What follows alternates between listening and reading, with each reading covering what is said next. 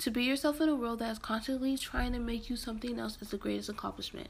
I believe anyone and everyone can accomplish anything they dream of. When a crown was placed on my head, I was happy. Not only was I happy about winning, I was also happy that I accomplished something great, and now I am a role model to a lot of young girls, showing them that they can accomplish something great too. I show them that they could believe and succeed if they just be who they really are inside.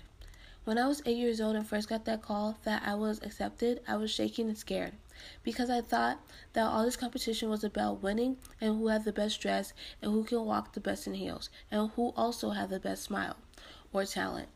But it really wasn't all about that. It was also about believing that you could do something great. What I learned about this pageant is that you have to learn how to get out of your comfort zone and find your true self. From that pageant, I figured out that getting out of your comfort zone is a good thing because you can find new things that you like. In the pageant, I found a lot of new things that I can do by just stepping out of my comfort zone. I believe that my 3rd grade self could not accomplish anything until I really got out of my comfort zone.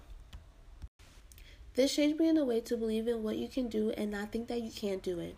And never say never and always say that you can do it. I believe that you cannot accomplish things if you don't have the mindset to accomplish it. I am glad I had the experience I had so I can help people who need advice about a thing that they want to accomplish. I'll always apply this topic in my future so I can help people have a great experience as I did. I believe anyone and everyone can accomplish anything they dream of. I believe that anyone can accomplish your dream no matter how tall, how small, your age, your size, you can still accomplish anything that you dream of. I am Shamelia Gates, and this was my I Believe essay.